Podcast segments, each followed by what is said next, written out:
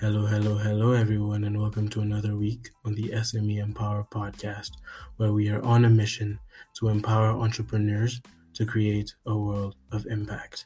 And why do we do this? We do this because we believe that your success in business matters not only for you and your family, but for your community and the world at large. So we are committed to providing you with valuable insights and information from successful entrepreneurs, business leaders, and experts from around the world so you can grow your business and your impact. Tune in every Thursday at 6 p.m. EAT, subscribe, and join the movement as you take the first step to impact the world through entrepreneurship. Three, two, one, and we're live. Hello, everyone, and welcome to the SME Empower podcast. I am your host, Max Kituba, and I'd like to officially welcome Ruby Alcantara, the CEO of Supiva Advisory Firm, a boutique gender lens impact investment advisory firm.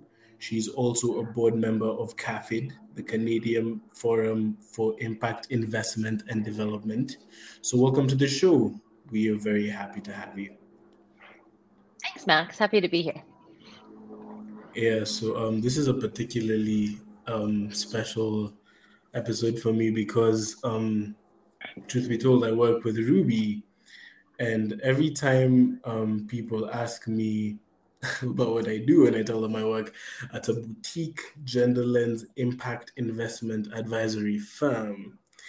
Uh, needless to say, that that that raises a few eyebrows because some people don't know what that means. But finally, we have Ruby here. Um, who can give us a little bit of a of a background into Supiva and the work that you do there. Awesome.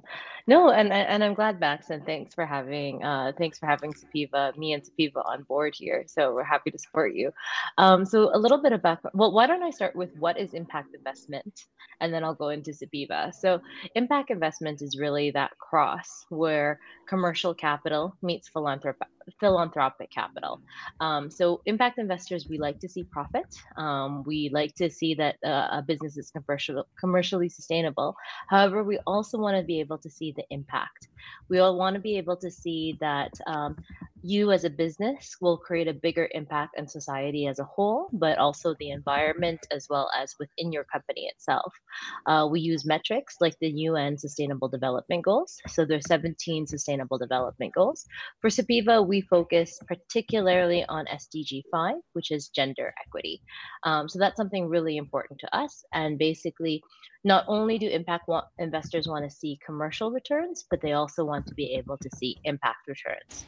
The advantage of if you're an entrepreneur uh, or an SME and you received impact capital, one of the biggest advantages that impact capital tends to be very patient capital, um, meaning it'll take a bit more, you know, if you've taken on debt, it'll take a bit more uh, time to pay. They may actually ha- have um, cheaper rates. So if you've taken on debt, uh, they may have lower interest rates. At the same time, too, there's an element that we call blended finance, where what might happen is um, um, while an investor may come in and give you the typical uh, debt and or and or equity, um, there might be a structure that comes into place that's known as a technical assistance facility or else a grant, um, which is essentially free money um, although I hate using the word free because it comes with a lot of it comes with a lot of uh, um, uh, reporting involved.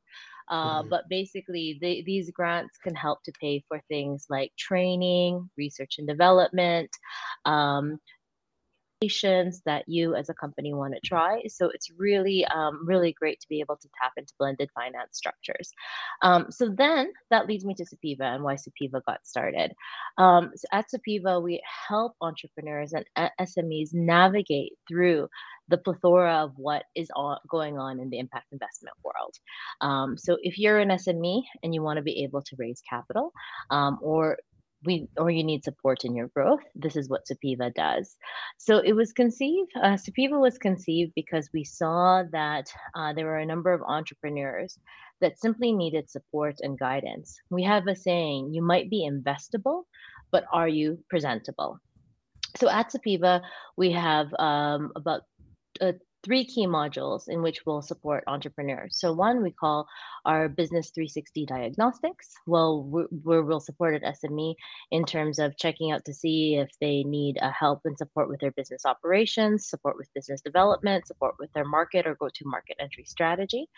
Um, the second is we, what we call our investor readiness. So will actually put an SME or a venture through an actual due diligence process. Due diligence means that uh, you'll be presented to an investor. Uh, sorry, it's the it's the aspect before you're presented to an investor, as in an investor wanting to check you out. Uh, this is what they go through. So they'll look through your financials, they'll look through your legal structures, they'll look at something uh, known as your cap table, which is your capitalization table. So who are the investors that have invested in you? Um, so that's the due diligence process. And we'll then also help you devise what we call your investor outreach strategy. So going back to making sure that you have the right story, quote unquote, the right pitch. Um, in terms of how you want to be able to present uh, yourself to investors. So we'll support you on that. Um, and then we'll also help identify what are the right type investors for you. So is impact investment something that you as an SME can tap into? Um, that's a really big question. And therefore, you know, how then do you tap into impact investment? Or are you a company that, you know, really is very for example, very tech, we have a health tech company that we're working with right now. And while they are quite impactful, um, strategically, what's best for the this business right now is to get um, a, a, VC tech investor. Uh, that would be very strategic for them, and then to tap into the impact investor play. So that's a little bit about what we do about uh, do at Supiva. On the other side, we'll also work with investors as well as funders, uh, providing uh, what we call technical assistance support. So, if an investor um, has an, a number of portfolio companies, meaning they've invested in a number of different companies, and uh, any of their companies need support in terms of their growth, in terms of operational strategy, in terms of just overall technical business training, uh, we'll support on that.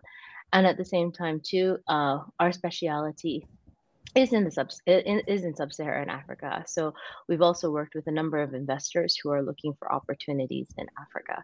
So that's a little bit about what we do. Um, at the end of the day, I think the the fun thing is that Supiva is short for supporting the divas in Africa, um, and it was uh, it was a play on words as well as a play on support and vivre. So support and to live. Mm-hmm. So support in French, uh, English and vivre to live in English. So that's a little bit about us. Wow, that's that's quite an impressive um, company that you have there. Um, so, if I could just sum up what you do, or if you could just sum up what you do as consultants, um, just for both investors and for SMEs and startups in one word, what would be that one word that you would define Supiva with? Support. I think that for any business, whether you're doing a consult whether you're a consultant or your service provider your client is key. Your client is number one yeah, yeah. and especially as a consultant um, you're there to support the work that your your client is doing. And and whatever your client is doing you need to support them in that journey. And i think the best way to put it is and i remember my co-founder when we first were trying to formulate what Supiva was going to look like. Uh, she had this great way of looking at it is think of it having a little angel on your shoulder, you know, whispering mm. in your ear as to what you be what you need to be able to do and be also that sounding board. So I think as a consultant, while you have a particular subject matter expertise, is really being there to understand uh, what your client needs and be there for mm. your client. Wow. Um just to follow up on that then um then what led um to you deciding to actually incorporate your your business in Kenya? Because you know you have been in 16 countries so what really inspired you compelled you to um actually you know come and incorporate in Africa? So um so Supiva we were first incorporated in 2019 in Canada uh, and then the pandemic hit. But we were always working in Africa. All of our clients are all uh, we're all African based, uh, with the exception of we had one Canadian client, but that Canadian client wanted to enter into Africa. Mm-hmm. Um, but then the pandemic hit, and so we weren't able to we weren't able to be physically on the continent but we've always known that um, that we wanted to be on the ground on the continent now um, personally i just fell in love with east africa uh, tanzania was the first country that i lived in unfortunately in the last few years the tanzanian uh, corporate climate hasn't been very conducive however what you see uh, from Kenya in the past 15 years, basically since I've been coming to the African continent since 2007. Uh, Nigeria and Kenya have really proven to be really fascinating and interesting pillars in terms of country dynamics and in terms of conducive places for business. In a place like Kenya, um, as a foreign investor, uh, it's easy to be able to take your money in and out of the country. Um, and it's also very pretty straightforward to set up um, a business entity here in Kenya. And so, therefore, when I started talking to fellow friends who have done uh, similar, um, Kenya was just one of those air, uh, one of those countries um, that just seemed really, really conducive. Um, there are a few other countries in Africa that are, uh, you know, that a lot of people that I know have said that it's been easy to set up uh, businesses. So, for example, uh, Rwanda is, is one such area that has been pretty straightforward. Uh, Mauritius, of course, South Africa. Um, but in terms of where Kenya is today, I mean, this, you know, Kenya has brought, brought the name of Silicon Savannah onto itself. And you do mm-hmm. see things like in the last few months, I've been in a couple of different countries on the continent. I won't name which because I don't want to you know, I don't want to insult anybody, but I feel a bit spoiled because the internet speeds uh, in in Kenya are so high, and also the electricity is so consistent. We don't have a thing like load shedding, and we, we know which country that is that's experiencing load shedding all the time. Um, mm-hmm. So you know that that also made it easy to make the decision um, to to incorporate uh, to incorporate Supiva here in Kenya. I know that you're such a hands-on operator. So as you operate um, Supiva, which is an SME, uh, I've noticed that you um, apply a lot of technology and it's very organized. So could you share some insights on how you think about creating streamlined, efficient operating systems? I think it's really important, and thanks, Max. I appreciate you saying me that I'm a I'm a brilliant operator. Um, I do so. One of the so one of my biggest things is paying attention to detail. Uh, but part of being able to pay attention to detail is then also looking at the wider picture um, and what is important in the wider picture. And therefore, what are some processes and um, what are some processes or what are enablers that can help make things easier, streamlined, etc. So as any business looks at their operations, like what are the key components of your business? Uh, so let's say you're, you're let, let's talk about like, so each business will have different um, verticals. So you'll have your uh, sales and marketing, you'll have your HR process, you'll have your finance. Um, so therefore, developing processes within um, each of those verticals and making sure identifying where there might be uh, need for efficiencies and where there might be need for for gaps. So, for example, at Supiva, uh, we work with our clients in terms of investor outreach and investor outreach is is you're you know at any given point you might be speaking with five ten different investors. On the other side you need to manage manage and navigate through all the documentation of your clients before you present to your investors. So, all of those different aspects, you need to make sure that there was a streamlined approach. So, in speaking with investors, we have something called a CRM, a client relationship management tool. Uh, however, you set up your CRM, like right now, we're doing something very simple. Uh, we're using Google Sheets to maintain it, and slow but slowly, we're going to be migrating over to a more complex um, CRM system. Um, so there's some a number of different CRM systems out there, such as HubSpot, um, Salesforce, um, Nimble, etc. Uh, that we've been actually looking at and assessing. Um, but it's really, really, really important that you are, as a business, you're keeping track of all the data that's coming in and out of your company. And how do you keep track and manage that? Like I always say to entrepreneurs, you know, it's one thing that you have it in your head but you need to get that into paper. And it's for the institutional well being of the company that all this data is actually somewhere, not just in your head. so mm-hmm. it's really important that it's really, really important that um, processes are in place and therefore the utilization of technology to support these type of processes, to support the compilation of the data, um, is is very important. That's an interesting um, way to approach things. Um, so just to follow up on that, do you think that the MBA that you took um, really influenced you a lot in how you approach problem solving? 150%. And uh, yeah. And I'll take my business school. So I went to IE, IE Business School in Madrid, one of the top mm-hmm. three business schools in Europe, ranked by the. Financial Times. So that's my little plug for my business school. Um, and I, I, I chose that particular business school. One, um, I was already educated uh, in the North American system. I went to school in, in, in, in Canada, in British Columbia, as well as in California, in the U.S. And I, mm-hmm. when I wanted to do an MBA, and I knew that I needed to do an MBA, I wanted to pick one of the top schools globally. Uh, I didn't want to go to a North American school of thought. I wanted to go to a European school of thought. So it was a little bit different in terms of, um, you know, uh, the networks and the people that I could meet.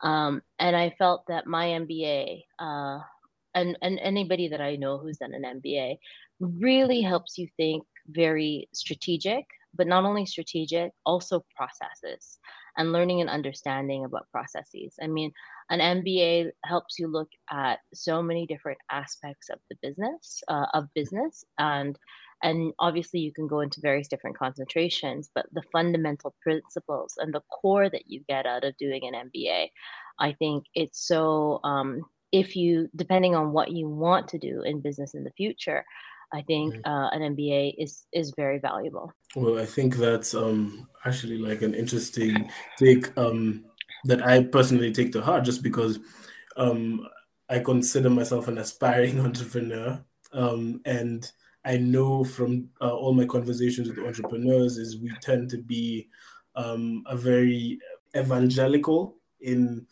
you know crafting missions and visions and these high level things, but when it comes down to execution and actually thinking about breaking problems down into you know bites that can actually be executed, a lot of entrepreneurs have a problem. So um, absolutely, think, yeah. So I think um, having that MBA gives you a strong advantage in your own entrepreneurial endeavors.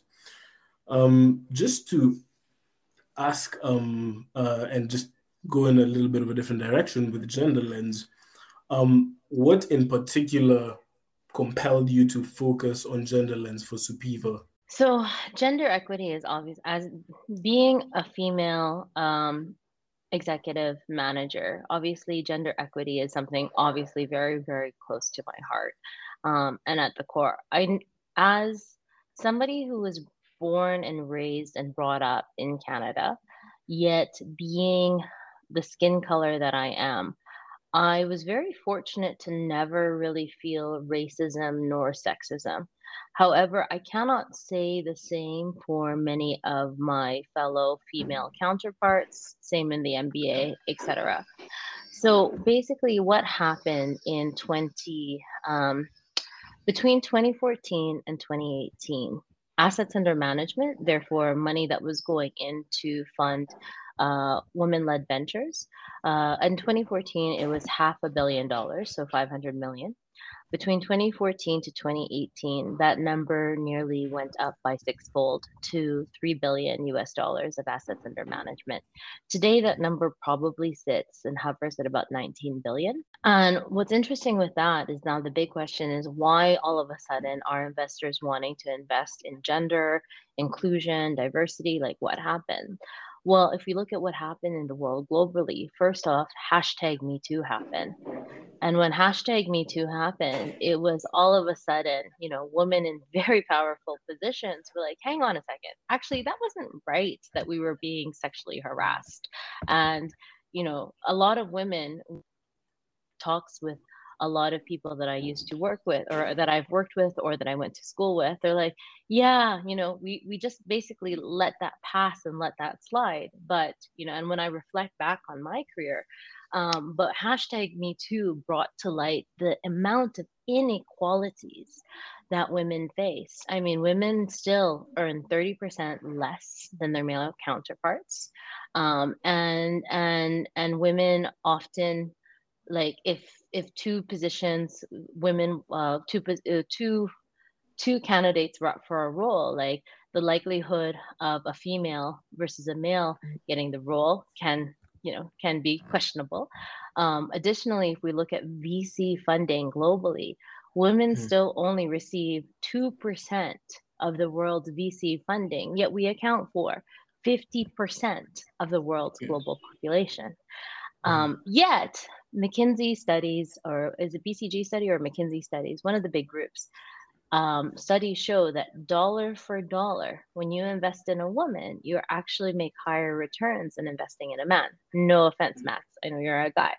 Um, right. So for for us, at Supiva, for us at Supiva, we realized, and, and gender lens investing was starting to come uh, come up higher and higher, and we realized that we really wanted to support entrepreneurs to navigate through that foray. And th- what that means is we didn't necessarily only work with women ventures. So yes, we love the women ventures, we love the woman led ventures, um, we love it if you're majority owned, but at the same time too what we found is we were working with a lot of male entrepreneurs and male CEOs to say, who were who recognized like, hang on a second, I want to be more gender inclusive. I want to be more gender diverse. I want to have a woman on my board. I want to have a female investor. And so this is where it was really important for us to be like, okay, how can we help you get there? How can we help you be much more gender inclusive and um, approach your company with a more, much more gender equitable approach? Because having differences of opinions and having different viewpoints will only mm. make your company better because you mm-hmm. have a variety of different viewpoints coming into the foray and it helps make your company stronger. Yeah. Um, personally, I am a big believer in inclusion and uh, and diversity in companies. And um, just to follow up on that, I'd just like to ask, um, what are some practical steps that entrepreneurs can can make in becoming more inclusive than um, if they already have their you know SMEs or startups? Um, what practical steps can they take without um, gender washing, as you say. I learned gender washing from you. So maybe if you could just give us a little bit of what gender washing is and and just um, go into the question then. Yeah, no, I think, and I think that, and thanks for bringing up the question about gender wash. So, gender wash is so what happened is a number of investors, we, um, there's been a number of uh, people or invest or funders who say yes we, we we want to invest in gender we want to invest in gender lens but what happens it becomes a tick boxing exercise do you have women on the board yes how many women do you have in your company if you are you know let's say uh, 50% uh, female operated then fine you know check um, but the problem is is they're not necessarily understanding how the impact of being more gender inclusive and gender equitable has within the company. It's, it's simply a tick boxing exercise. Um, mm. I could give you one negative example, and one negative example of this is uh, a company that was in East Africa, mm-hmm. renewable energy space, um, had received funding in which um, uh, in which it simply was a tick boxing exercise. Uh, one of the um, top management uh, were female, um, but when you actually spoke to them, they felt that the environment was quite toxic um, in terms of, and they didn't have the right HR structures in place to address this toxic nature um, mm. that you found within. So, steps that they can take is one, uh, look around, you know, who is, what does your management team look like? You know, who's working with you, who is supporting you? Yeah. So, you know, do you have uh, a female that's part of your, are you like are you five men like all around you or mm. or can you how and how can you bring a, a female into into the foray so um what a so that's that's one your your senior management two um your investors um your ownership structure uh, what does your ownership structure look like? Who are your investors? Who are sitting in your board? Um, three let's look at your employees. You know who are how is your employee structure uh, who's who who are your employees and what are their what is the structure like? Um, mm. and then four what is the products that you're serving or the products or, or services that you're offering? Um, uh, do they help and support um, women? Um, how much of this can be helped to consume or uh, how gender equitable is the product and service that you're you're putting out there? So those are some of the questions that you can ask yourself. All right, thank you so much for that. So, what advice would you give to small business owners who are looking to make a positive impact through um, their businesses? So, the advice that I would give in terms mm-hmm. of business owners wanting to make a, a positive impact, my first question is what impact are you trying to make? Yeah. Um, and what impact and why? Like, what is the mm-hmm. big why?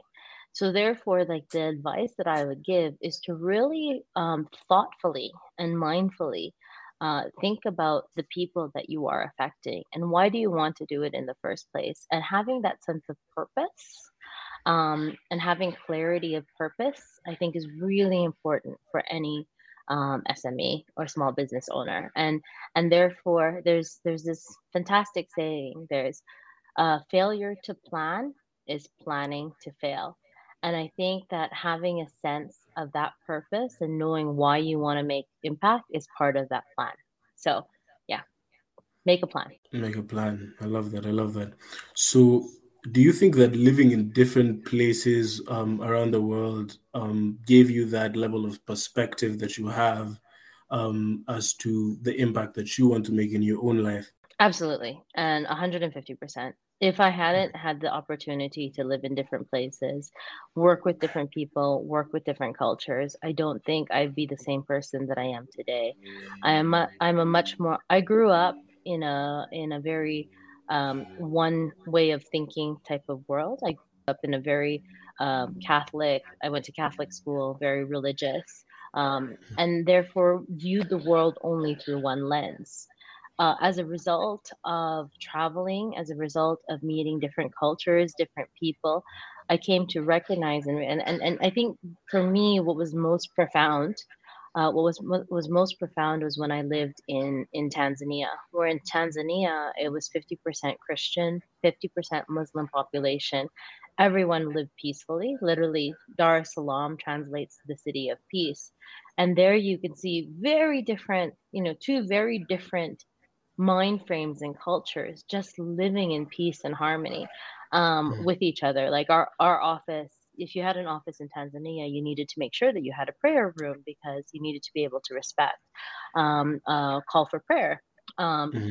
that said like 3 p.m in tanzania dar es salaam the traffic was nuts on fridays so, so that was the worst yeah. but my point being is that you know being open minded to different cultures being open minded to different viewpoints and ways of thinking has helped shape um, you know the person that i am and helped shape the way that i do and conduct business which i think is to be respectful um, mm-hmm. to be respectful and to be mindful and to be thoughtful to the people that you work with Oh no, that's that's that's amazing, and um, I think that's one that I'll definitely take to heart. Um, now, as um, I want to ask you our last question. This is the last question that I want to ask all the guests from now on. Uh, so, congrats, you're the first one. So, here at um, the SME Empower podcast, our mission is to empower entrepreneurs to create a world of impact. So, I'd like to ask you. Um, what kind of world do you hope to create through your entrepreneurial endeavors? The world that I hope to create is a world where we are aware of the actions that we take. And therefore, when I say the actions that we take, it's um, what does it mean to then be um, more inclusive, um, that we recognize um, the the strength of the people that we're working with, um, mm-hmm. and and we respect uh, and acknowledge uh, the value that different people will bring to the table, and therefore, hopefully, it's a world of respect and a world of of of brightness.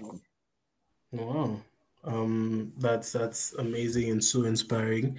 Thank you so much, Ruby. Um, we have uh, loved having you here today, and we hope that you and Supiva um, continue to grow and make a larger and larger impact in the world. Thanks, Max.